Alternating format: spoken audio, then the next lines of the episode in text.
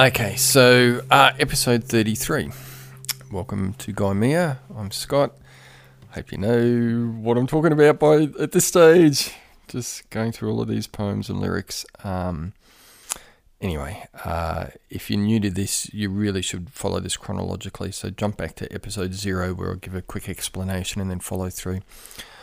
Okay, uh, 33. This is just a short little thing, and I kind of like this one just for the writing in it. And I, and I remember this one quite well as well.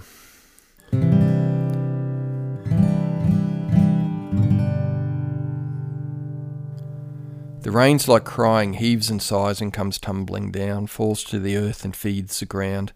You and I are like the sky, blues and greys, parted in days. I've made my peace and I'd do it again, but all I'll do now is dance in the rain.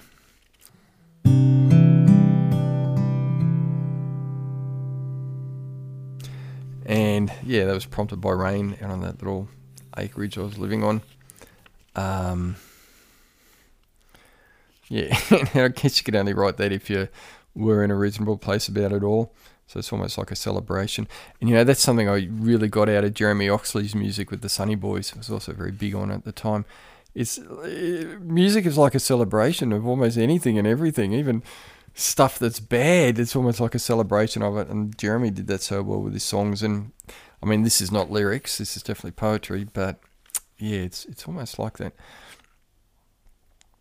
The rain's like crying, heaves sighs, and there's there's a rhythm to it as well. The rain's and a speed, and I always thought I, I never went back and mathematically um, looked at this, but I'm sure there's there's something about the syllables and how, how this accelerates as it goes. The rain's like crying, heaves and sighs and comes tumbling down, falls to the earth and feeds the ground. You and I are like the sky, blues and greys, parted in days. I've made my peace and I do it again, but all I'll do now is dance in the rain. So yeah, stuff like that. It's fun to read it. Um, okay, righto, guys. Well, there we go. Um, have a great day, and um, I'll look forward to you in the next to talking to you in the next podcast. See you then. Bye. And yeah, I mean, at least I was in a better place when I wrote that one, so that's kind of good too. Okay, see you then. Bye.